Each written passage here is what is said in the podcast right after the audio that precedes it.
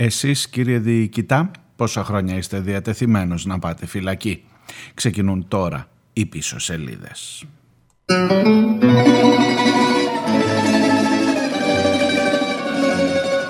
Αυτός ο οποίος θα τα πει πάει για κακούργημα. Διότι αν παραβιαστεί το απόρριτο, αυτοί οι άνθρωποι θα πάνε 10 χρόνια φυλακή.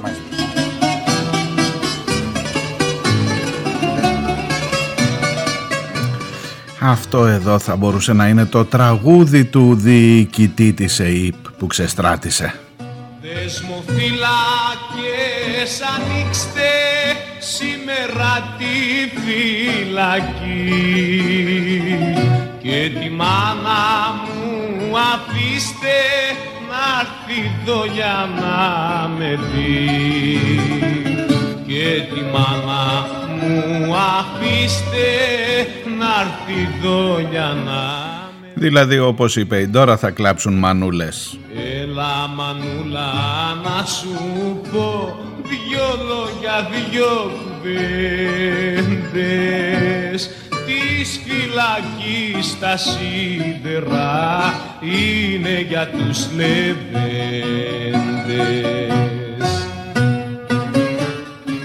Γεια σας, καλώς ήρθατε.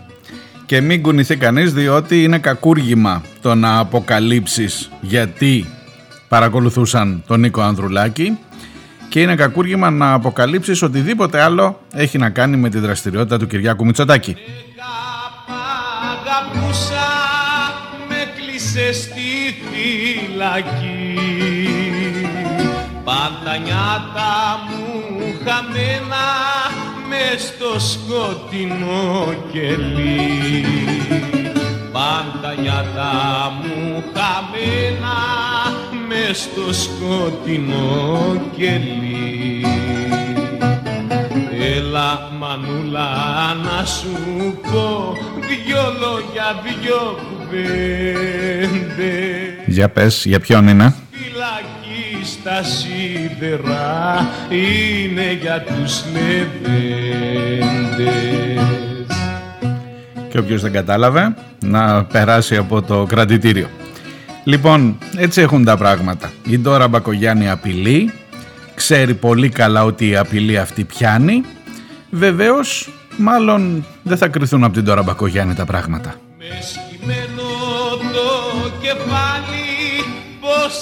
Ζούσα στη ζωή.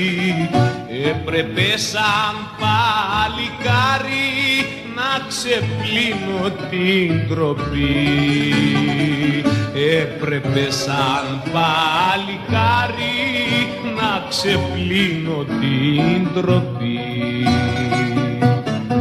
Έλα μανούλα να σου πω δυο λόγια, δυο κουβέντες της φυλακής τα σίδερα είναι για τους λεβέντες.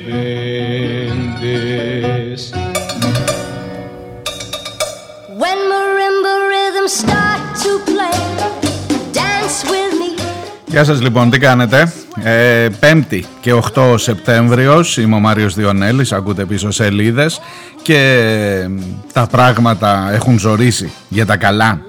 Ε, και για μας θα ζορίσουν τα πράγματα, αλλά και για την κυβέρνηση έχουν ζορίσει τα πράγματα. Για μας θα ζορίσουν από το κρύο, από την ακρίβεια και όλα όσα έρχονται όπως καταλαβαίνετε. Γενικότερα η δημοκρατία περνά δύσκολες ώρες, αλλά και η νέα δημοκρατία περνά δύσκολες ώρες. Και ο Μητσοτάκης προσωπικά περνά δύσκολες ώρες. My eyes will see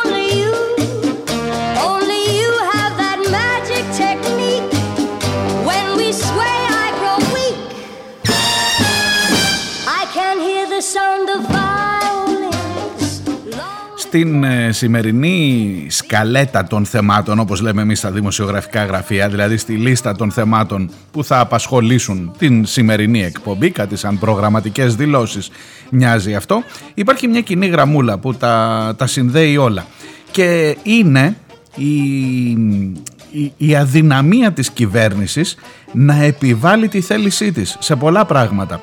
Ξέρετε, μέχρι τώρα γίνονταν λίγο πιο μεθοδικές κινήσεις, λίγο πιο προσεγμένα βήματα. Τώρα έχει, ε, έχει ενσκύψει μία, πώς να την πω έτσι, μία ατσαλοσύνη ρε παιδί μου, μία τσάτρα πάτρα και εκτίθενται, εκτίθενται χειρότερα. Λοιπόν ακούστε, για να ξεκινήσω τα θέματα τα σημερινά έχουν να κάνουν βεβαίως με την τώρα, με το θέμα της εξεταστικής για τις υποκλοπές. Έχουν να κάνουν με την κυρία Μενδώνη, εκεί να δείτε ατσαλοσύνη. Έχουν να κάνουν με τον Μηταράκη, ο οποίος μου λέει προσωπικά εμένα ότι πρέπει να ντρέπομαι. Θα σας τα πω παρακάτω. Έχουν να κάνουν με την Πανεπιστημιακή Αστυνομία και βεβαίως με τα μέτρα για τη μείωση 10% στην κατανάλωση ρεύματος από τους φορείς του δημοσίου. Λέω να ξεκινήσουμε όμως με την Τώρα Μπακογιάννη, να την ακούσουμε όλη αυτή τη δήλωση και μετά να ακούσουμε μια άλλη δηλώσουλα δίπλα σε αυτήν, αν θέλετε. Υπάρχουν προβλήματα στο να βγουν όλα. Γιατί υπάρχουν προβλήματα στο να βγουν όλα, διότι αυτός ο οποίος θα τα πει πάει για κακούργημα. Δηλαδή, οι άνθρωποι οι οποίοι έχουν διοικήσει την ΕΕΠ. Εννοείται ότι πρέπει να κρατήσουν κάποια πράγματα απόρριτα. Αυτό εννοείται. Εκ των πραγμάτων. Διότι αν παραβιαστεί το απόρριτο, αυτοί οι άνθρωποι θα πάνε 10 χρόνια φυλακή. Μάλιστα. Και όπως καταλαβαίνετε, δεν βλέπω κανένα να έχει διάθεση να πάει 10 χρόνια φυλακή. 10 χρόνια φυλακή και εκεί υπήρχε ένα γελάκι αυτό το χεράκακο της Ντόρας, ξέρετε. Λοιπόν, μισό λεπτό, μισό λεπτό. Πριν πάω στο επόμενο τραγούδι για να κρατήσουμε τη συγκέντρωσή μας. Αφήστε όλους τους άλλους, αφήστε την αντιπολίτευση, το Πασόκ που παρακολουθούσαν τον αρχηγό του, το ΣΥΡΙΖΑ, την, ε, τα υπόλοιπα κόμματα της αριστεράς, το ΜΕΡΑ, το ΚΚΕ, την ελληνική λύση πιθανώς, οποιονδήποτε τους φορεί στην κοινωνία, μόνο Νέα Δημοκρατία. Στη σημερινή εκπομπή, τουλάχιστον για το συγκεκριμένο θέμα. Δεν χρειάζεται να βάλεις καθόλου τους άλλους στο παιχνίδι. Αλήθεια σας λέω. Βάλε αυτή τη δήλωση που άκουσες από την τώρα, που λέει ξεκάθαρα ότι όποιος πάει και μιλήσει από τους διοικητές, τους πρώην διοικητές της ΕΕΠ, θα πάει 10 χρόνια φυλακή γιατί αυτό είναι κακούργημα ή όποιος αποκαλύψει συνολικά, όχι μόνο από τους διοικητές, δημοσιογράφοι, ενδεχομένως βουλευτές που μπορεί να παίρνανε τα πρακτικά από την Επιτροπή Θεσμών και Διαφάνειας ή από την Εξεταστική Επιτροπή. Τι να σου πω, οποιοδήποτε άλλος, αντιπολίτευση εσωτερική, καμιά Όλγα Κεφαλό, Γιάννη, ξέρω εγώ, όλοι αυτοί να ξέρετε ότι απειλούνται αυτή τη στιγμή όχι κατά βάση από τη δικαιοσύνη, και θα σας το εξηγήσω αυτό παρακάτω. Καταρχάς από την Τώρα Μπακογιάννη. Ότι θα πάνε 10 χρόνια φυλακή. Για μισό λεπτό, σε αυτή τη δηλωσούλα δίπλα, βάλτε μια άλλη δηλωσούλα από τη Νέα Δημοκρατία. Τώρα πρόσφατη είναι εδώ, δεν μπορεί να την έχετε ξεχάσει. Να, αυτή είναι εδώ και μετά να τα συζητήσουμε όλα μαζί. Παραμένει όμως επιτακτική ανάγκη να ξεκαθαριστεί ποιοι και με ποια δικαιολογία ζήτησαν κάτι τέτοιο και ποιοι και πώς το ενέκριναν η επίκληση του απορρίτου σε τέτοιες περιπτώσεις υποτάσσεται στην ανάγκη κάθαρσης του δημόσιου βίου. Όλα στο φως λοιπόν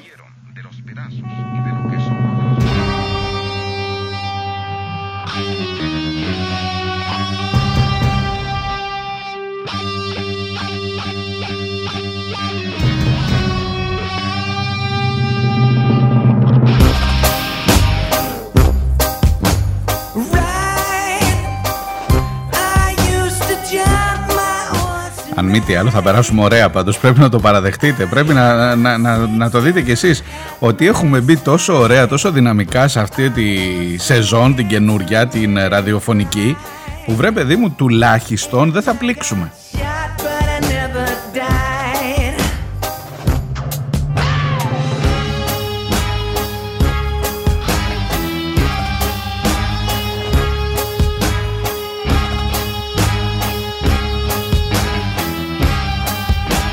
Λοιπόν, ακούστε το σκηνικό. Μία πρώην υπουργός, βουλευτής, αδελφή πρωθυπουργού, κόρη πρώην πρωθυπουργού. Τι άλλο να πω. Ε, βάλτε όλες τις ιδιότητες της Δόρας Μπακογιάννη. Έρχεται και λέει, παιδιά, εδώ υπάρχει απόρριτο. Όποιος καταστρατηγήσει το απόρριτο, όποιος το παραβιάσει, 10 χρόνια φυλακή. Και μετά έχεις έναν πρώην πρωθυπουργό, Πάλι από τη δεξιά, έτσι. Σας είπα, αφήστε τους άλλους όλους έξω. Δεν, δεν με νοιάζει τίποτα άλλο. Μόνο δεξιά μιλάμε σήμερα. Έναν πρώην πρωθυπουργό. Ε, πρώην πρόεδρο του κόμματος. Ε, μακροβιότερο πρόεδρο του κόμματος της Νέας Δημοκρατίας. Ε, ανιψιό φυσικά του ιδρυτή του κόμματος.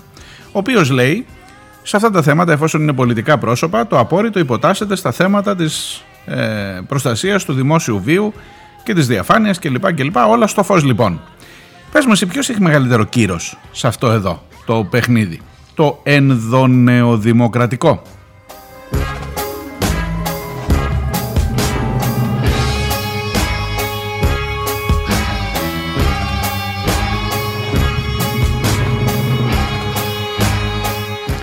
Θα μου πεις τώρα, ξέρω, μην, μην, μην ετοιμάζεσαι, μην ετοιμάζεσαι, γιατί μου τα έχεις ξαναπεί ήδη. Ε, στον Περσέκερ αναφέρομαι και σε άλλους που μου έχετε στείλει μηνύματα και έχετε απόλυτο δίκιο. Για κάτσε ρε κουμπάρε, ο Καραμαλής τα λέει γιατί ξαφνικά έγινε υπέρ της διαφάνειας και του δημόσιου βίου, ε, του καθαρού δημόσιου βίου και της δημοκρατίας και του, ε, όχι κοροϊδευόμαστε, κοροϊδευόμαστε τώρα. Βρεάσει αυτούς τους δικούς τους σκοπούς έχει. Τους δικούς του προφανώς. Αλλά εδώ πέρα σου λέω δεν χρειάζεται να μπεις καν για αυτό τον καυγά, δεν χρειάζεται να μπεις καν στο τι λέει η αντιπολίτευση. Μεταξύ τους τσακώνονται ακόμα. Κάτσε εσύ. Μία λύση είναι να πάρεις πατατάκια και μπύρες και να βλέπεις. Σου είπα. Η άλλη λύση είναι να κάτσεις να σκεφτείς τι παίζεται εδώ πέρα; Πιανού το κεφάλι παίζεται και πιανού η τύχη παίζεται; Και ποιες οικογένειες, γιατί περί οικογενειών πρόκειται, κάνουν παιχνιδάκι εδώ πάνω στην πλάτη σου; Ε, τι συμπέρασμα έχεις βγάλει, για έλα, να, να, βγούμε, να βγάλουμε λίγο το κεφάλι μας πάνω από τη μαυρίλα, για να μην πω τίποτα άλλο που τελειώνει σε ύλα των ημερών. Να, τη βγάλουμε, να το βγάλουμε το κεφάλι μας πάνω από τη μαυρίλα των ημερών και να σκεφτούμε, να θυμηθούμε λιγάκι τι έχουμε συμφωνήσει τουλάχιστον εγώ και εσείς με τα ως τώρα δεδομένα που έχουμε και όχι μόνο εγώ και εσείς, νομίζω συνολικά η, η συνολική αίσθηση που υπάρχει. Ποιο είναι το κύριο ερώτημα, παιδιά, γιατί παρακολουθούσαν τον Ανδρουλάκη; Το ότι τον παρακολουθούσαν είναι αδιαμφισβήτητο, δεν νομίζω να έχει κανείς ακόμα απορία, οι ίδιοι το έχουν παραδεχτεί. Το γιατί είναι το ερώτημα.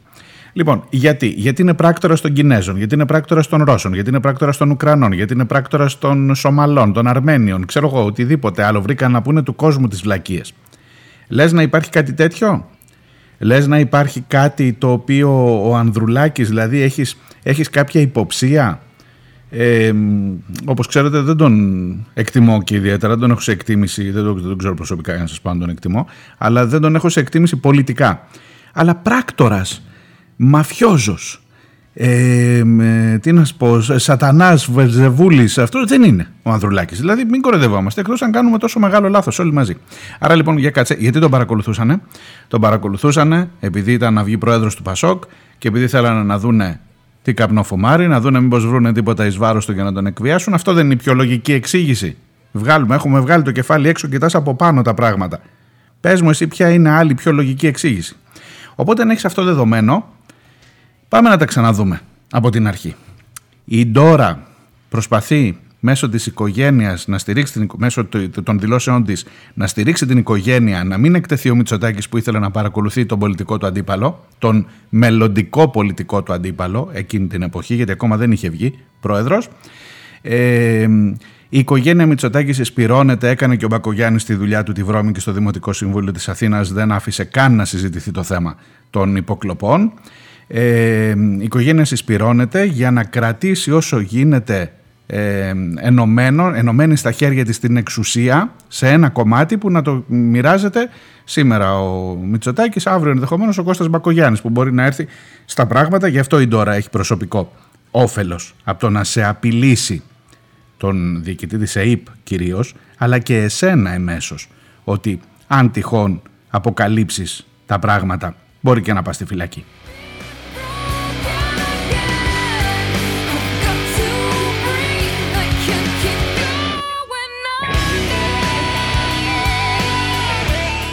Και απ' την άλλη, τι έχεις, τουλάχιστον στο σχήμα αυτό που σου έδειξα σήμερα. Ε, η οικογένεια Μητσοτάκη και η οικογένεια Κεφαλογιάννη.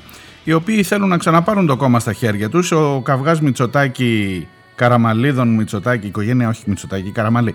Ε, ε, Μητσοτάκηδες με Καραμαλίδες έχουν έτσι κι αλλιώς ανοιχτούς λογαριασμούς. Το κόμμα πηγαίνω έρχεται από χέρια σε χέρια. Οι Κεφαλογιάννηδες είναι κοντά στους Καραμαλίδες και άρα θέλουμε με αυτή την αφορμή και αφού έκανε την πατάτα ο Μητσοτάκης και αφού του τάπε ο Κώστας ότι είναι πολιτική ανοησία να εκπορεύτηκε από την ηγεσία της κυβέρνησης αυτό, ε, είναι μια πρώτη τάξη ευκαιρίας, ευκαιρία, μια μπανανόφλουδα που πατά και τη στρώνουν μια χαρά για να την πατήσει ο Μητσοτάκης, ώστε να ξανάρθει το κόμμα στα δικά μας τα χέρια και να κάνουμε εμείς παιχνίδι από εδώ και πέρα. Και πίσω από του κεφαλογέννηδε φυσικά είναι και βαρδινογιάννηδες κλπ. κλπ. Μιλάμε συνέχεια τα ίδια, τα ξέρετε αυτά.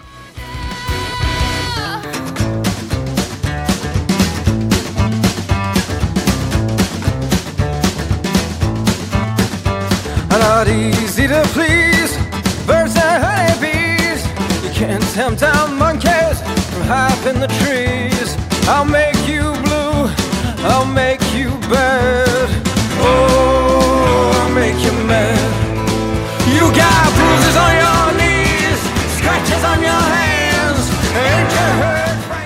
Οπότε το παιχνίδι παίζεται κυρίως εκεί ανάμεσα. Ναι, προφανώς φανάζει και ο ΣΥΡΙΖΑ, αλλά κοιτάξτε να δείτε, υπάρχουν και μερικές σκιούλες για τον ΣΥΡΙΖΑ, υπόθεση Πιτσιόρλα. Και θα στενοχωρήσω τους φίλους μου τους ΣΥΡΙΖΑίου τώρα που είναι και πολλοί και το ξέρω και μ' ακούνε. Αυτό είναι το χειρότερο. Ε, διότι αν διαβάσετε το χθεσινό ρεπορτάζ του Δημήτρη Τερζή στην εφημερίδα των συντακτών, θα καταλάβετε πάρα πολύ καλά γιατί παρακολουθούσαν τον Πιτσιόρλα και τον Σαγιά, έστω και εξ αντανακλάσεως, με όλα αυτά που φαίνεται να υπάρχουν ε, σε σχέση με τους Εμμύριδες, κάτι Λιβανέζους, κάτι, ψάξτε το, κάτι Σύριους. Υπάρχει δημοσιευμένο και στο ίντερνετ πια το ρεπορτάζ του Δημήτρη Τερζή για να καταλάβετε πόσο δικαιολογημένη ήταν η παρακολούθηση του Πιτσιόρλα και του Σαγιά και επί ε, Σαμαρά Βενιζέλου όταν τη βρήκε ο Τσίπρας στα χέρια του και η εξακολούθηση της παρακολούθησης όταν ο Τσίπρας ήταν πια πρωθυπουργός. Και θα καταλάβετε απόλυτα πόσο δικαιολογημένη ήταν και αφήστε τον Πιτσιόρλα να σκούζει ότι με παρακολουθούσαν οι σύντροφοί μου και δεν το περίμενα ποτέ αυτό, αυτό από τον Τσίπρα. Εμείς να δείτε δεν περιμέναμε από τον Τσίπρα να σε έχει βάλει σε τόσο κέρυες θέσεις και εσένα και το Σαγιά.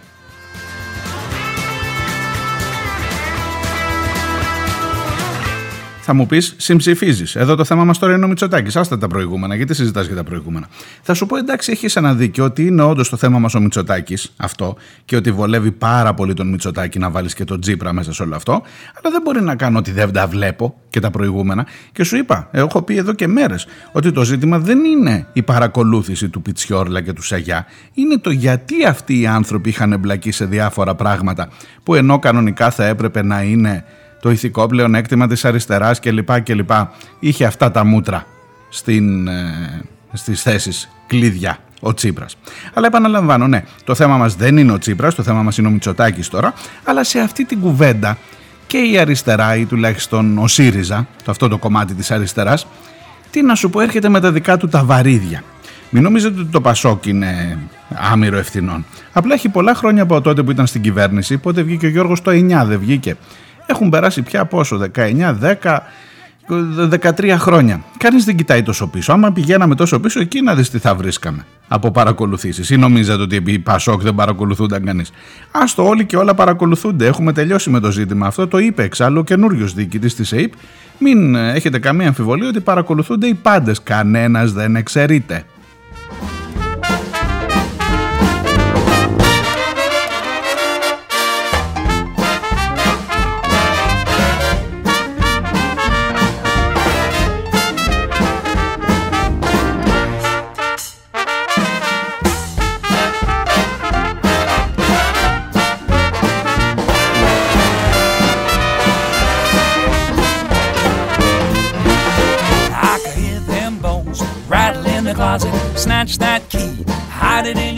Οπότε έχεις ένα θέμα στο οποίο ο καθένας μπορεί να και προσπαθεί να κερδίσει ό,τι ακριβώς τον συμφέρει. Να βάλεις στο σακούλι ό,τι θα βγει, έστω και το παραμικρό ψυχουλάκι που θα βγει υπέρ της δικής του, του δικού του πολιτικού αφηγήματος.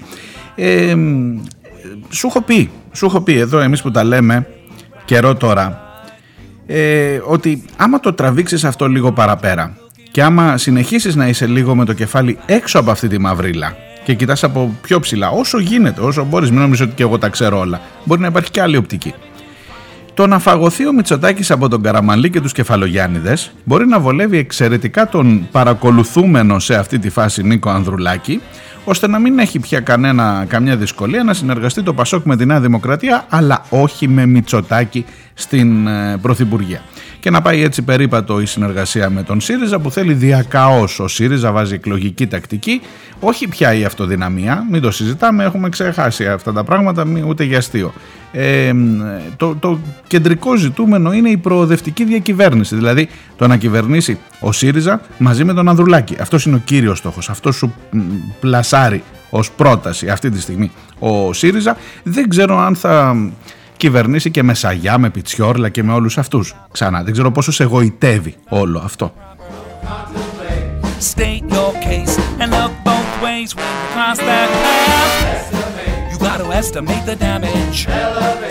Πάντως από την Εξεταστική Επιτροπή εχθές αποφασίστηκε ότι δεν θα παίρνεις πρακτικά. Όχι εσύ, καλά, εσύ δεν θα τα παίρνεις έτσι κι αλλιώς. Δεν θα παίρνουν πρακτικά της Εξεταστικής Επιτροπής αυτοί που συμμετέχουν στην Εξεταστική Επιτροπή. Φταίει τώρα να έρθει ένας Βαρουφάκης εκεί και να βάλει. Ποιος είναι από το μέρα, νομίζω είναι ο Κλέονα ο Γρηγοριάδης. Δεν, δεν, θα, θα, θα το κοιτάξω, θα, θα σας πω. Ε, να βάλει έναν δικό του να ηχογραφεί. Είδες τι χρειάζονται ρε παιδί μου τώρα τα μαγνητόφωνα, όπως το Eurogroup. Διότι σου λέει θα μπουν οι βουλευτές μέσα. Θα ρωτάνε αυτούς που προσέρχονται για να τους ανακρίνουν, να τους εξετάσουν. Συγγνώμη, δεν είναι προανακριτική, είναι εξεταστική. Ωραία, θα τους ρωτάνε. Πείτε μας καλέ μας άνθρωπε, θα έχουν ο, αυτός ο καλός μας άνθρωπος, ο διοικητής της ΕΕ, ο πρώην, ο, αντι, ο πιο πρώην κλπ. Θα έχει στο ένα αυτή την τώρα Μπακογιάννη να λέει έτσι και τα πει θα πας 10 χρόνια φυλακή. Στο άλλο αυτή θα έχει τον Καραμανλή να λέει όλα στο φως, το απόρριτο δεν δικαιολογείται σε τέτοιες, ε, υποτάσσεται στο δημόσιο συμφέρον. Και θα έχει και την ασφάλεια ότι ό,τι και να πει στους βουλευτές δεν θα, κατα... θα καταγραφεί μεν στα πρακτικά, αλλά δεν θα δοθούν ποτέ τα πρακτικά στους βουλευτές. Θα υπάρχουν, λέει, σε μία αίθουσα ειδική. Άκου, άκου τώρα να δεις για το επίπεδο της δημοκρατίας, θα να σου πω σε αυτή τη χώρα, να είσαι περήφανος. Και να, να μην ξεχνάς ποτέ, ποτέ, ότι εδώ γεννήθηκε η δημοκρατία, σε αυτόν τον τόπο. Λοιπόν, τα πρακτικά της εξεταστικής θα είναι σε μια ειδική αίθουσα κλειδωμένα και θα πηγαίνουν κατόπιν ετήσεως τα μέλη της εξεταστικής να βλέπουν τι τους είπε ο κάθε εξεταζόμενος και τι συζητήθηκε στην εξεταστική. Και προφανώς θα μπαίνουν εκεί, θα τους ψάχνουν ότι δεν έχουν κινητό, να τα βγάλουν φωτογραφία, ε, κάτι τέτοια φαντάζομαι. Παιδιά, μιλάμε ότι σε αυτή, μην ξεχνάς ποτέ ότι σε αυτήν, εδώ, σε αυτήν εδώ τη χώρα, ορίστε πνίγηκα, πήγα από κακό για τη δημοκρατία, ε, γεννήθηκε η δημοκρατία. Ποτέ να μην το ξεχνάς αυτό.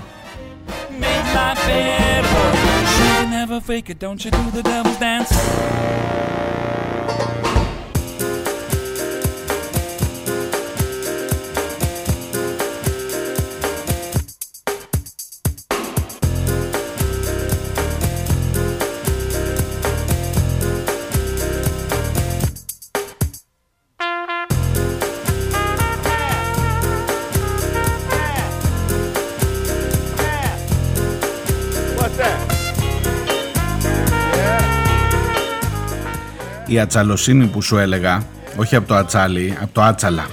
Αυτή η τσαπατσουλιά ρε παιδί μου, με τις δουλειές που έχουν στραβώσει πια και το βλέπεις ότι δεν γίνονται με, την ίδια, με τον ίδιο ρυθμό, με την ίδια ψυχραιμία, με την ίδια υπομονή που γίνονταν στην αρχή της τετραετίας.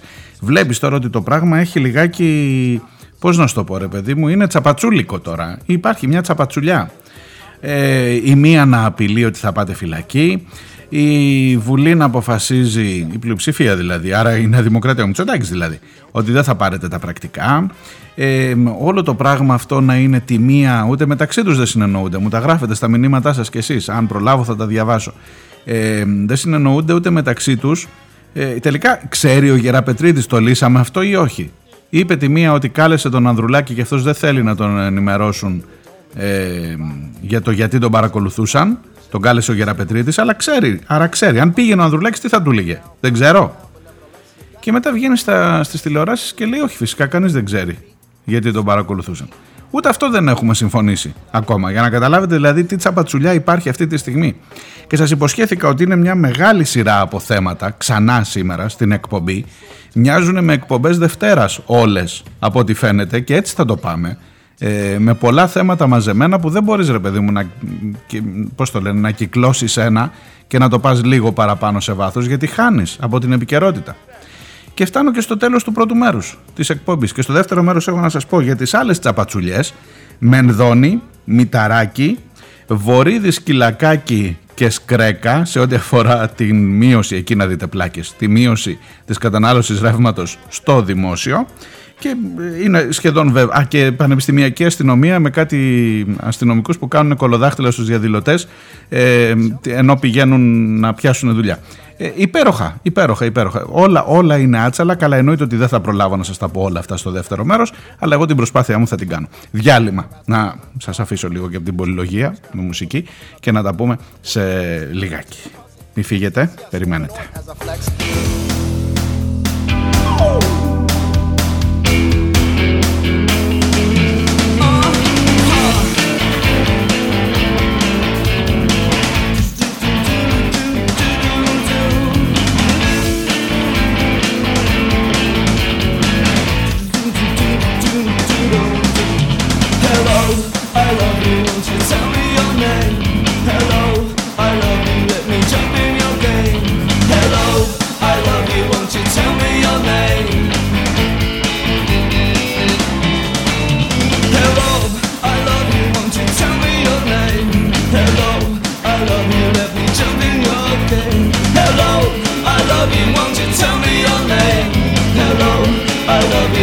Jump.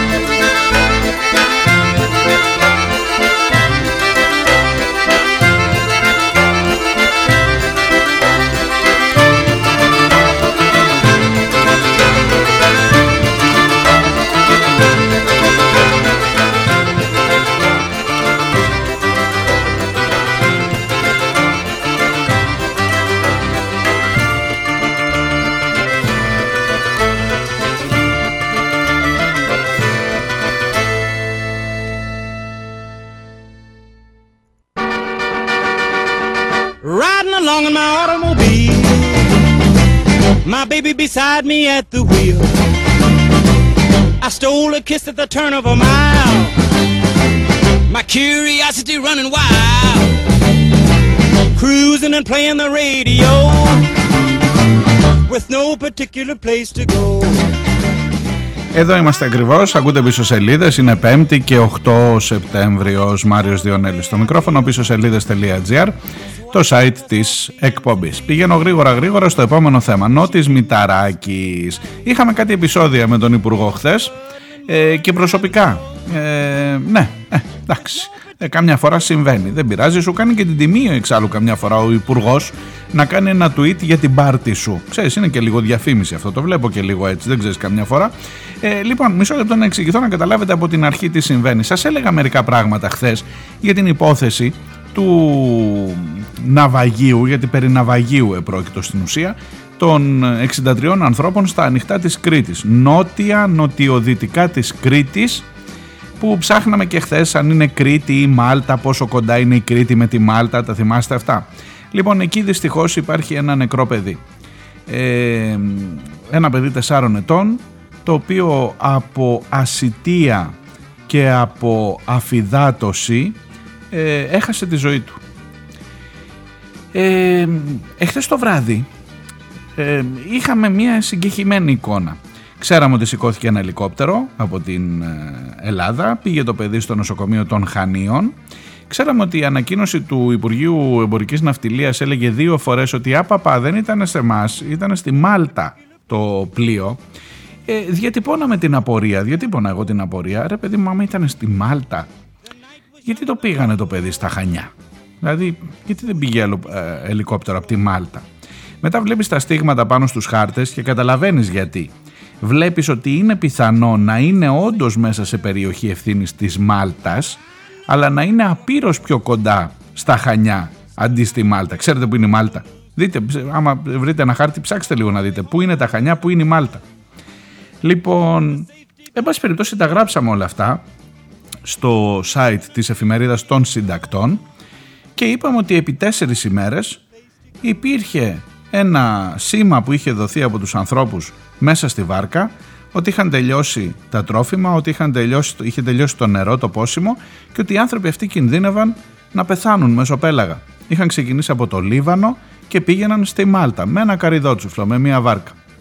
Λοιπόν, και ότι επί τέσσερις μέρες δεν έκανε κανείς τίποτα και συγκεκριμένα η ελληνική κυβέρνηση δεν έκανε τίποτα. Το ταξίδι είχε ξεκινήσει πριν από 10 μέρες, αλλά η πληροφορία που είχα εγώ χθες το βράδυ ήταν ότι τέσσερις μέρες πριν από χθες δηλαδή που έγινε η διάσωση, χθες το, το απόγευμα ή μάλλον που έγινε η επιχείρηση μεταφοράς του παιδιού. Το παιδί τελικά πέθανε, άρα δεν μιλάμε για διάσωση. Η διάσωση των υπολείπων ε, μέχρι εκείνη τη στιγμή δεν έκανε τίποτα. Ούτε η ελληνική κυβέρνηση, ούτε, ούτε η μαλτέζικη κυβέρνηση.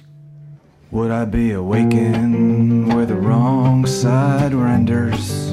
But I did not. Would I be dangling toward demise? But I did not. Forgetting about the innocent splendors. But I did not. And rage blinded my eyes. But I did not. Could have slouched into deception. Για να μην σας τα πολύ λόγο, τα έγραψα χθε το βράδυ στο site της εφημερίδας των συντακτών. Σήμερα ε, έρχεται, μάλλον χθες, προχθές το βράδυ γράφτηκαν αυτά. Χθες το απόγευμα που το πήρε χαμπάρι το δημοσίευμα ο υπουργός, έκανε ένα tweet.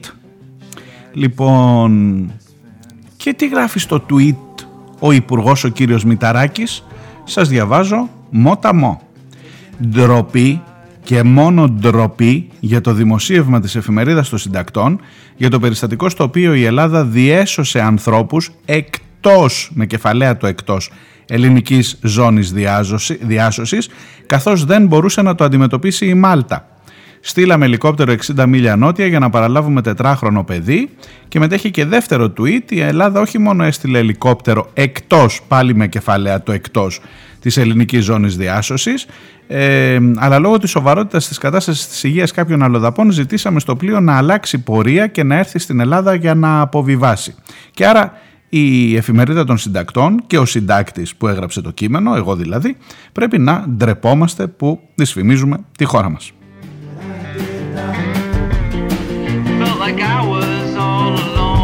Μεγάλη χάρη μας και η δικιά μου και της εφημερίδας.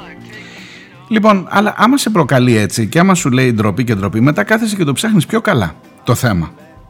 Και βλέπεις ότι η, η αλήθεια είναι πολύ χειρότερη για τον Υπουργό διότι είχαν υπάρξει συγκεκριμένες δημοσιευμένες και μάλιστα διεθνείς εκκλήσεις για τη συγκεκριμένη βάρκα των μεταναστών και για τους συγκεκριμένους 63 ανθρώπους. Διότι το στίγμα έχει καταγραφεί ήδη η πρώτη φορά που καταγράφεται και δίνεται μία δημόσια και διεθνής διάσταση στο θέμα από την οργάνωση Alarm Phone που είναι η οργάνωση που υποδέχεται και τα μηνύματα των μεταναστών γιατί προφανώς ξέρουν που να στείλουν μήνυμα εκτός από το 112. Η πρώτη φορά λοιπόν είναι την Κυριακή. Η επιχείρηση διάσωσης των ανθρώπων γίνεται την Τρίτη το απόγευμα και ο καυγάς με τον Υπουργό γίνεται την Τετάρτη. Από την Κυριακή μέχρι την, την Τρίτη μεσολαβούν δύο 24 ώρα, στα οποία και η Μάλτα, η, η Μάλτα μάλιστα αρνείται να επιτρέψει σε πλοία παραπλέοντα να βοηθήσουν, επειδή είναι μέσα στον δικό της χώρο, αρνείται να επιτρέψει στα πλοία να βοηθήσουν τους μετανάστες και λέει αφήστε τους εκεί να πνιγούν, να ψοφήσουν από, το, από την ασυτεία και, να, και από την αφιδάτωση. Και αφού περνάει ένα 24ωρο από την Κυριακή το μεσημέρι μέχρι τη Δευτέρα το μεσημέρι, τη Δευτέρα το μεσημέρι τα φέρνει έτσι ο καιρός και ο άνεμος και παρασέρνεται η βάρκα και περνάει εκείνη τη διαχωριστική γραμμή που είναι από εδώ ο χώρος της Μάλτας και από εκεί ο χώρος της Ελλάδας και είναι πιο κοντά, είναι πια μέσα, έτσι κι αλλιώς ήταν πιο κοντά στα Χανιά, αλλά είναι πια και μέσα στο ελληνικό ε, κομμάτι της ζώνης διάσωσης, της ευθύνης διάσωσης. Αλλά παρόλα αυτά, και ενώ το δείχνει πάλι το phone alarm το alarm phone δείχνει πάλι το καινούριο στίγμα και δείχνει ότι είναι μέσα στην Ελλάδα και καλεί τις ελληνικές αρχές να πάνε να σώσουν τους ανθρώπους, πάλι κάθονται και να μην πω τι κάνουν. Και δεν κουνιέται φίλο. Και περνάει άλλο ένα 24ωρο με τους ανθρώπους να λιμοκτονούν μεσοπέλαγα.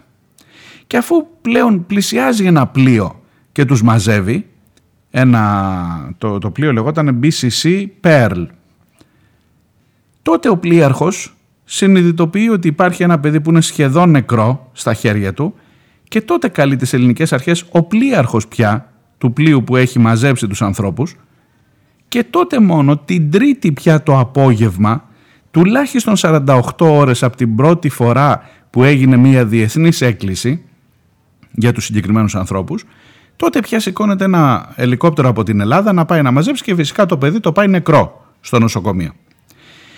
Και στην πορεία αποκαλύπτεται, επειδή τελικά κατέληξαν οι άνθρωποι στην Κρήτη και είναι ακόμα στην Κρήτη και φιλοξενούνται, ότι υπάρχει κι άλλη απώλεια γιατί μία γυναίκα που ήταν έγκυος στον 8ο μήνα έχασε από και εξαιτίας της αφυδάτωσης, έχασε το παιδί της. Ευτυχώς δεν κινδυνεύει η ζωή της ίδιας.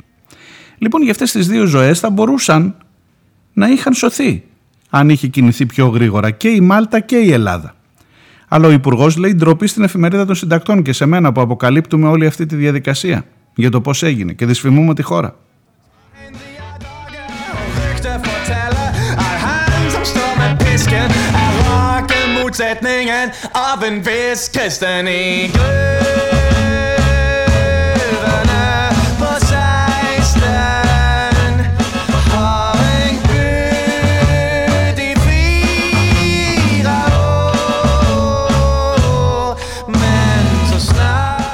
Ότι υπάρχουν κάτι διεθνείς κανόνες που λένε ότι όταν ένας άνθρωπος κινδυνεύει στη θάλασσα όποια χώρα είναι πιο κοντά άσχετα σε ποιανού χώρο ο ευθύνης είναι οφείλει να σπεύσει να τον διασώσει εντάξει κάτι ψηλά γράμματα εγώ πρέπει να ντρέπομαι όχι ο υπουργός.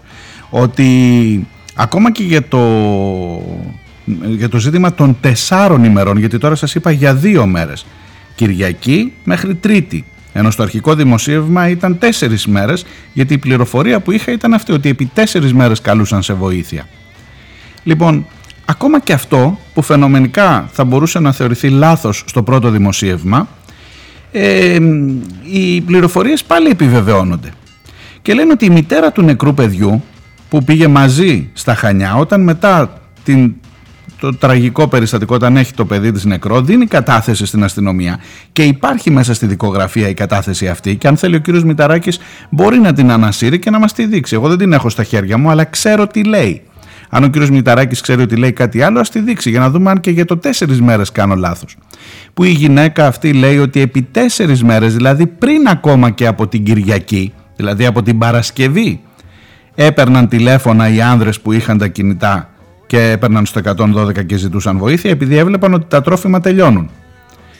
Η διεθνής έκκληση που σας είπα από το Alarm Phone έγινε την Κυριακή αλλά μπορεί να είναι άλλες δύο μέρες πιο πριν. Τουλάχιστον έτσι λέει η μητέρα είναι στην κατάθεση επαναλαμβάνω αν ο κύριος Μηταράκης έχει τα κότσια μπορεί να την δημοσιοποιήσει και να με εκθέσει αν λέει κάτι άλλο η μητέρα του παιδιού που λέει ότι ήταν τέσσερις μέρες αβοήθητη μέσα στη θάλασσα κοντά στην Κρήτη και χωρίς να τους δίνει κανένας σημασία.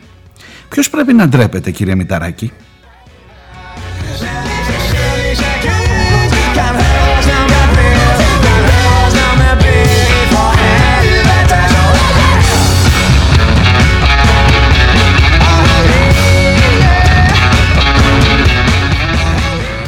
Γι' αυτό σας λέω Άτσαλα Άτσαλα Δηλαδή σαν να κλέβεις εκκλησία ρε παιδί μου Σαν να κλέβεις εκκλησία. Και μάλιστα ξέρεις τι γίνεται. Μετά παίρνει, Κάνει ο Μηταράκης στο tweet Και είναι από κάτω διάφοροι. Άμα σας διαβάσω τώρα τι λένε από κάτω Κλείς τους φυλακή, κάντους μήνυσης. Στην εφημερίδα εννοεί και σε μένα.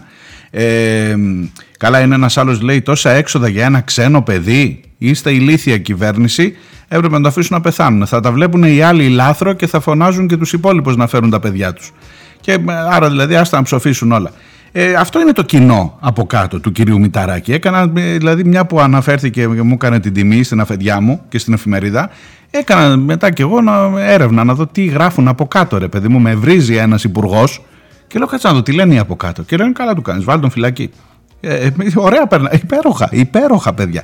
Ε, και είναι τόσο εύκολο να αποδείξεις. Δηλαδή αν έχω εγώ στα χέρια μου τα στίγματα της βάρκας, το, την διεθνή έκκληση που έκανε το Alarm Phone, τα, τη γνώση για τη δικογραφία και την κατάθεση της μητέρας του νεκρού παιδιού για το πόσες μέρες ζητούσαν βοήθεια. Αν τα έχω εγώ στα χέρια μου, πάει να πει ότι τα έχει και η ελληνική κυβέρνηση και οι υπηρεσίες και τα συστήματα διάσωσης και τα κέντρα επιχειρήσεων και όλα αυτά τα κέρατα εκεί πέρα που υποτίθεται ότι τα έχετε για να σώζετε ανθρώπους, αλλά τα έχετε για να πνίγετε ανθρώπους. Λοιπόν, κόψτε την πλάκα, Υπουργέ. Άντε τώρα.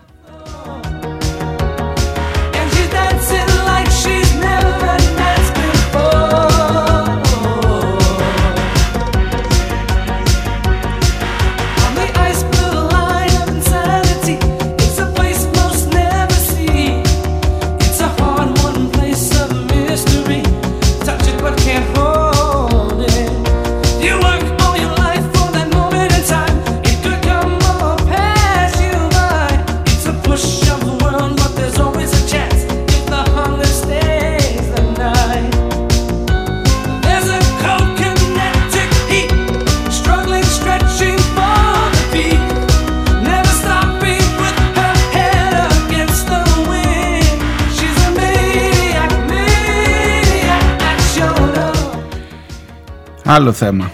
Πάνω που παίζει το Maniac, το Size Maniac, ε, θα πάω στην Λίνα Μενδώνη. Την αγαπημένη μας εδώ, ξέρετε. Ε, εδώ να δείτε ατσαλοσύνη. Ε, εδώ να δείτε τσαπατσουλιά. Σήμερα πρόκειται να ψηφιστεί κατεπηγόντως ένας νόμος που θα επιτρέπει στο Υπουργείο Πολιτισμού να λάβει μία απόφαση ε, να, να δωρήσει σε μια θολή και περίεργη εταιρεία αυτά που είχε στην κατοχή του ένας αρχαιοκάπηλος 161 ε, κυκλαδικά ειδόλια ε, και εμείς να τα παίρνουμε να πάνε στο Μουσείο της Νέας Υόρκης και εμείς να τα παίρνουμε σε δόσεις. Εδώ να δείτε τσαπατσουλιά, εδώ να δείτε Κανονικά θα έπρεπε εδώ να επέμβει η εισαγγελέας και το ζητάει η αντιπολίτευση. Ο ΣΥΡΙΖΑ, η κυρία Χριστοφιλοπούλου από το τμήμα πολιτισμού του ΣΥΡΙΖΑ, ζήτησε ευθέως να παρέμβει η εισαγγελέας. Εδώ είναι μια πολύ βρώμικη υπόθεση. Αλλά προσέξτε να δείτε, όπως σας έλεγα, αν εγώ έχω τα στοιχεία για το τι ακριβώς έγινε με τους μετανάστες, αν οι αρχαιολόγοι, ο Σύλλογος Ελλήνων Αρχαιολόγων, μέσα σε δύο μέρες από τότε που έσκασε η υπόθεση, μπόρεσε να βρει, και αυτό λένε ακριβώς, η Δέσπινα Κουτσούμπα, η αρχαιολόγος, η πρόεδρος του Συλλόγου Ελλήνων Αρχαιολόγων, ε, αν οι εργαζόμενοι, ο Σύλλογος Αρχαιολόγων, οι εργαζόμενοι του Υπουργείου Πολιτισμού μπορεί σε λίγες μέρες να βρει την διασύνδεση αυτού του κυρίου Στέρν που έχει την, τις αρχαιότητες στην κατοχή του με την αποδοχή προϊόντων εγκλήματος παράνομης διακίνησης αρχαιοτήτων ε, τότε το Υπουργείο Πολιτισμού και οι υπηρεσίες του πάνε να τα ξέρουν πολύ καιρό πριν για το τι είδους άνθρωπος είναι αυτός. Λοιπόν, και αποδεικνύεται με στοιχεία, με έγγραφα ότι ο άνθρωπος αυτός έχει επαφές με άλλους ανθρώπους που έχουν καταδικαστεί ανεπίστρεπτα έναν ιδιώτη συλλέκτη Στάινχαρτ που του έχει απαγορευτεί η σόβια η ενασχόληση με το εμπόριο τέχνης από την εισαγγελία της Νέας Υόρκης παρακαλώ. Κάτι περίεργες εκθέσεις που είχαν γίνει στο παρελθόν και είχαν εμφανιστεί αυτά τα κυκλαδικά ειδόλια. Κάτι περίεργα πράγματα, κάτι απαντήσεις που δεν δίνονται ποτέ από την ε, Υπουργό, την κυρία Μενδώνη. Και τώρα έρχονται οι ερωτήσεις και λέει ο Σύλλογος Αρχαιολόγων. Σας διαβάζω έτσι σταχυολογώντας, γιατί είναι ένα τεράστιο κείμενο. Τι διαπραγματευόσασταν επί δύο χρόνια με τον κύριο Στέρν, το Ιδιωτικό Μητροπολιτικό Μουσείο και το Ίδρυμα Γουλανδρή. Και ποιοι ήταν η διαπραγματευτική σας ομάδα; Ε, γιατί στην Διαρκή Επιτροπή Μορφωτικών Υποθέσεων δεν αναφερθήκατε σε κανένα σημείο στην προέλευση των 161 κυκλαδικών αρχαιοτήτων. Αν γνώριζε η Υπουργός και το γραφείο της που χειριζόταν την υπόθεση την σχέση του κυρίου Στέρν με τους ε, γνωστούς αρχαιοκάπηλους και τώρα που γνωρίζει τι προτίθεται να πράξει; Και άλλα και άλλα και άλλα. Τι να σας λέω τώρα. Μιλάμε για μια τόσο βρωμερή υπόθεση που δείχνει ξανά αυτή την τζαπατσουλιά. Να τελειώσουμε δουλίτσες παιδιά μέχρι να έρθουν οι εκλογές. Τώρα είναι η φάση αυτή τελειώνουμε δουλίτσες. Τελειώνουμε δουλίτσες με κάτι αρχαία από εδώ, τελειώνουμε δουλίτσες με κάτι συμβάσεις παραπέρα, τελειώνουμε δουλίτσες με την πανεπιστημιακή αστυνομία να την αφήσουμε παρακαταθήκη ε, για το φιλοθεάμον ακροδεξιό κοινό που δεν γουστάρει και πολύ το φοιτηταριό και τους άπλητους κλπ. Τελειώνουμε δουλίτσες γενικά αλλά το κάνουμε άτσαλα στην, στην παρούσα φάση γιατί έρχεται, έρχεται μάλλον κάτι εκεί ή θα πέσει ο Μητσοτάκης από το εσωτερικό μέτωπο της Νέας Δημοκρατίας ή δεν ξέρω πόσο θα κρατηθεί αυτή η διαφορά ας πούμε για να είναι διαφορά ασφαλείας ε, σε ό,τι αφορά την ε, σχέση με το ΣΥΡΙΖΑ. If I were a bitty bitty rich, yida diddle diddle diddle man, I see my wife, my Goldie, looking like a rich man's wife with a proper double chin, supervising meals. Για να καταλάβετε, και ενώ παίζει το If I were a rich man, αυτοί εδώ είναι rich men και κάνουν και ωραία κόλπα. Η η κατοχή των 161 κυκλαδικών αρχαιοτήτων με τον νόμο που θέλει να ψηφίσει σήμερα η κυρία Μενδώνη ε, δίνει την ε, ιδιοκτησία, παραχωρεί τα, τις κυκλαδικές αρχαιότητες σε ένα, αρχαίο, σε ένα ίδρυμα αρχαίου ελληνικού πολιτισμού στο Delaware, το οποίο αυτό το ίδρυμα θα τα παραχωρήσει στο μουσείο. Αν δεν είναι αυτό τριγωνική συναλλαγή και offshore εταιρεία, τι είναι. Μόνο που αυτό το Ίδρυμα Αρχαίου Ελληνικού Πολιτισμού στο Delaware έχει ιδρυθεί, δεν είναι κανένα ίδρυμα που έχει ιστορία αιώνων, μην φανταστείτε ότι ασχολούνται καιρό και χρόνια τώρα με, τα, με τις αρχαιότητες παγκοσμίως κλπ. Έχει ιδρυθεί μωρένα τώρα τον Ιούνιο που μας πέρασε, 21 Ιουνίου του 2022 ε, και φαίνεται να ιδρύθηκε μόνο και μόνο για αυτό το σκοπό, για να πάρει τα 161 ε, ειδόλια και άλλες αρχαιότητες να τα δώσει στο ιδιωτικό μουσείο της Νέας Υόρκης και από εκεί να τα δανειζόμαστε και να γίνει η δουλίτσα μια χαρά. Και ρωτάω ο Σύλλογος Αρχαιολόγων την κυρία Μενδώνη, γιατί δεν μας δίνεται στη δημοσιότητα το καταστατικό και τη σύνθεση του ΔΣ του Διοικητικού Συμβουλίου του Ιδρύματος αυτού του αρχαίου ελληνικού πολιτισμού;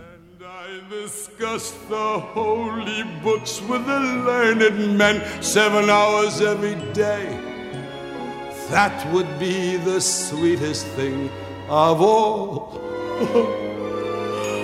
oh, if I were a rich man, I Για να καταλάβετε για την ε, μαμουνιά που έχει γίνει εδώ πέρα. Αυτό το ίδρυμα του αρχαίου ελληνικού πολιτισμού δεν έχει το παραμικρό προσωπικό, δεν έχει ούτε έναν άνθρωπο προσωπικό, δεν έχει κάποια άλλη δραστηριότητα παγκοσμίως. Ιδρύθηκε, φτιάχτηκε για να υποδεχτεί τις 161 αρχαιότητες του κυρίου Στέρν που δεν μπορεί να τις εμφανίσει στη δημόσια αγορά γιατί θα τον πάνε φυλακή προφανώς αλλά μπορεί να τις δωρήσει με την έννοια, με την έγκριση της Ελληνικής Βουλής και της κυρίας Μενδώνη σε ένα ίδρυμα που το ίδρυμα να το δώσει στο μουσείο και να παίρνουμε και εμείς κατά ανά δεκαπεντάδες δηλαδή θα τα βλέπουμε εμείς με την υποχρέωση να δίνουμε στο μουσείο άλλες αντίστοιχες αξίας αρχαιότητες. Τελικά και, και, και αυτό και δαρμένοι θα βγούμε και κερατάδες και δαρμένοι.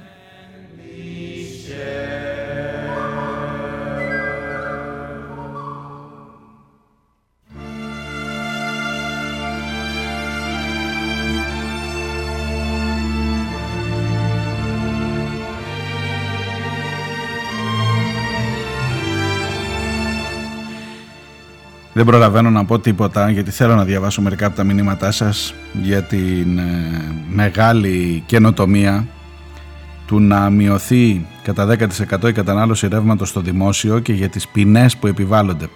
Ε, επειδή αυτά τα ενεργειακά θα τα έχουμε όλο το χειμώνα, κρατήστε το λίγο στην άκρη, έχει πλάκα το θέμα αυτό πάντως, ε, επιφυλάσσομαι για τις επόμενες εκπομπές. Χρήστος, δεν βγαίνει άκρη με αυτούς που παραφυλάνε να πυροβολήσουν για τη θέση που παίρνει κάποιος. Οπότε μη σκάς για τα ζητήματα του Γκορμπατσόφ, μου τα λέει αυτά. Δεν θα ξαναπώ τίποτα με τον Γκορμπατσόφ, εντάξει, τελειώσαμε. Διαφωνούμε, αλλά τελειώσαμε. Τουλάχιστον με προκαλείτε κι εσείς. Η Μπακογιάννη, ενώ ξέρει πολύ καλά ότι υπάρχει νομοθετική και συνταγματική πρόβλεψη για το απόρριτο, βγαίνει και δίκην σε ρήφη, ουσιαστικά απειλεί με φυλάκιση όσους και λαϊδίσουν. Ανησυχεί μήπως πάνε 10 χρόνια φυλακή ο άμεσος προϊστάμενος της ΕΕΠ και ο ανιψιός της. Την έχουν ζώσει τα φαντάσματα των υποκλοπών κατά τη διακυβέρνηση του πατρός της. Αλήθεια, τι ποινέ προβλέπονται σε περίπτωση που σπάσει το απόρριτο και η συσκότηση στην περίπτωση του άτυχου ή άσονα, του ανθρώπου δηλαδή που σκοτώθηκε, που δολοφονήθηκε από τους οδηγούς της έξω από το κοινοβούλιο. Αυτοί είναι οι σοβαροί μετριοπαθείς πολιτικός που φιλοτέχνησαν και αγιο, αγιογράφησαν επιμελώς τα μέσα ενημέρωσης επί δεκαετίες. Εκπληκτικό πάντως είναι το πως σε λίγες μέρες το άπλετο φως και η διαβεβαίωση για ταύτιση με τα όσα είπε ο Κώστας στα Ανόγια μετατράπηκαν μόνο μιας σε απόρριτο. Δεν συνεννοούνται όχι μόνο μεταξύ τους αλλά ούτε και με τον εαυτό τους για το τι θα πούν. Υπάρχει πάντως ένας πανικός, μια αγωνία. Δεν μπορούν να την κρύψουν. Η τσαπατσουλιά αυτή Χρήστο που έλεγα και εγώ νωρίτερα.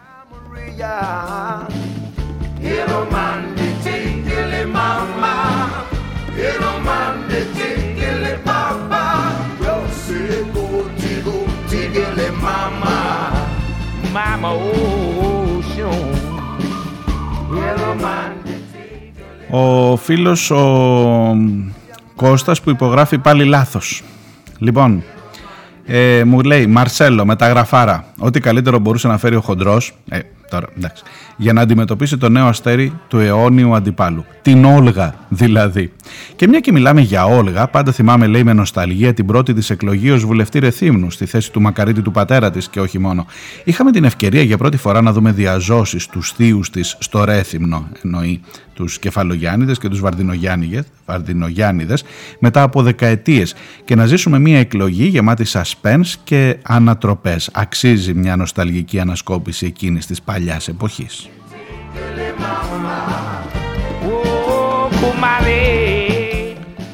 Ε, Κώστα, τα έχω ακούσει κι εγώ. Δεν ήμουν ακόμα στην Κρήτη, αλλά τα έχω ακούσει κι εγώ.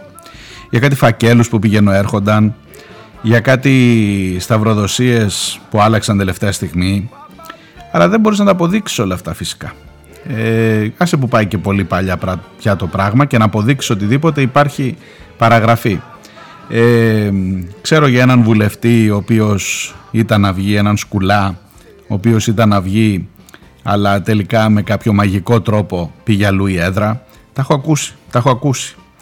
Δεν τα έχω ζήσει Συνεχίζω στο μήνυμά σου. Τώρα όσον αφορά την κυρία Φορντερ Λάιεν ε, και την αφέλειά της, στο χωριό μου λένε ποιον, πως όποιον ωφελεί η Μπουνταλέ, τι, τι θέλει την εξυπνάδα. Το θέμα είναι πως αυτό που λέει αυτή και όλοι οι Ευρωπαίοι ηγέτες από το Φλεβάρι του τρέχοντος έτους και μετά είναι πως οι καταναλωτικές κοινωνίες της Δύσης φτάνουν στο τέλος τους. Το αυγολέμονο που έκοψε από το 2010 και που σε πρώτη φάση το σέρβιραν το 12 σε εμάς και τα υπόλοιπα pigs, πια αφορά τον καπιταλιστικό πυρήνα της Ευρώπης. Αυτά προς το παρόν και μη χειρότερα.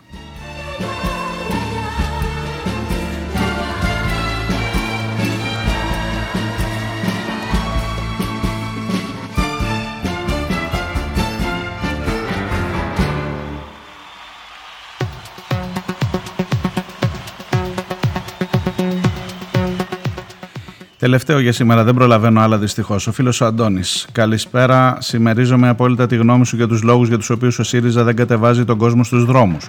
Όμως, όντας αθεράπευτα ρομαντικός, θέλω να πιστεύω ότι έστω και την τελευταία, την ίστατη στιγμή, τα εναπομείναντα ψήγματα αριστεροσύνης της ηγεσίας του ΣΥΡΙΖΑ θα πριτανεύσουν και θα δείξουν τον δρόμο. Εάν δεν το κάνουν, τότε θα προσθέσουν άλλη μια απογοήτευση στους ήδη πικραμένους πολίτες που πίστεψαν σε καλύτερες μέρες. Και να σου πω και κάτι πιο προσωπικό. Προτιμώ να είμαι με τους λίγους και να κοιμάμαι κοιμάμαι πιο ήσυχα τα βράδια. Αντώνη και εγώ επίσης. Καλή συνέχεια, να είστε καλά, να προσέχετε. Εκεί έξω, την τζαπατσουλιά ειδικά, γιατί καμιά φορά μπορεί να γίνει επικίνδυνη. Θα τα πούμε αύριο ακριβώς την ίδια ώρα. Για χαρά.